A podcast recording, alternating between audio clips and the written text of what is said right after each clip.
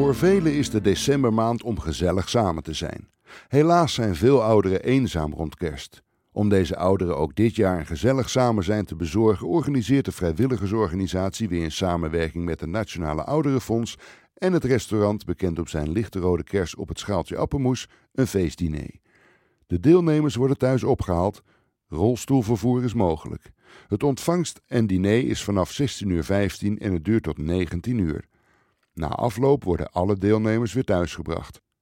Er zijn geen kosten aan verbonden. Iets voor jou? Mail ik.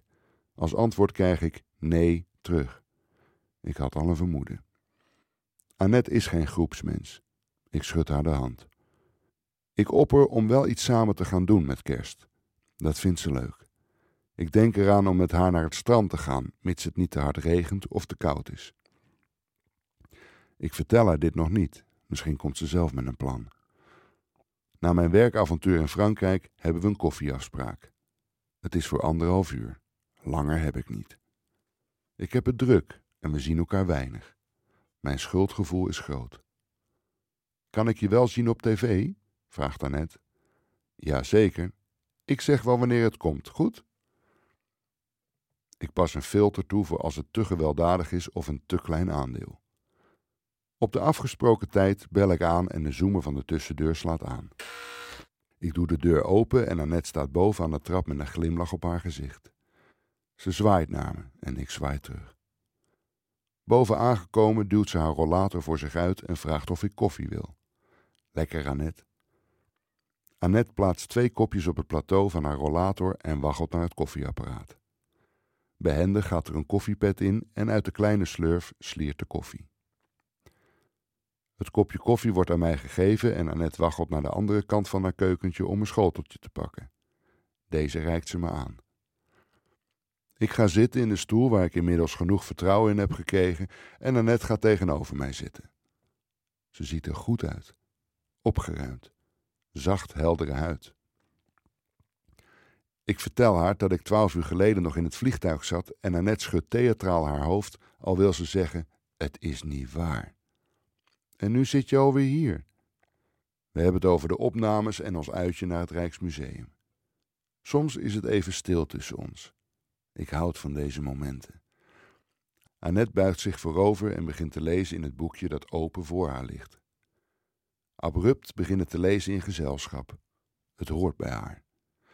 Het is een boekje van Neschio met illustraties van Joost Zwarte. Ik kijk over de verse bloemen haar woning in. Het leeft binnen. Hier en daar staat een glas water en haar bed is opgemaakt. Wil je nog een kopje koffie, Bas? Ja, graag.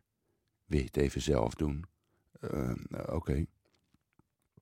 Annette moet naar het toilet. In haar opstaan vraagt ze mij of ik weet wat Neschio betekent. Nee, antwoord ik haar. Het betekent, ik weet het niet. En ze gaat de gang op voor naar het toilet. Alleen in vertrouwen kijk ik wat voor me uit. Wat een prachtig en bevrijdend pseudoniem voor een schrijver, denk ik. Als Annette terugkomt, zegt ze dat ze zo nog meer bezoek krijgt. Ik peil haar en vraag of ze daarvoor nog een dutje wil doen. Eigenlijk wel, antwoordt ze.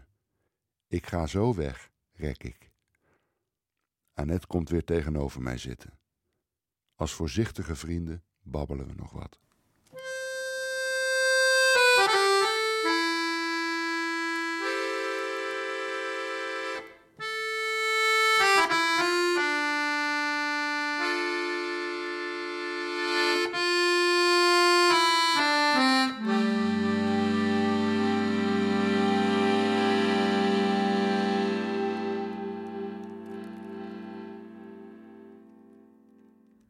Mocht je na deze podcast zin hebben om nog een podcast te luisteren, stem dan af op Tante Jos.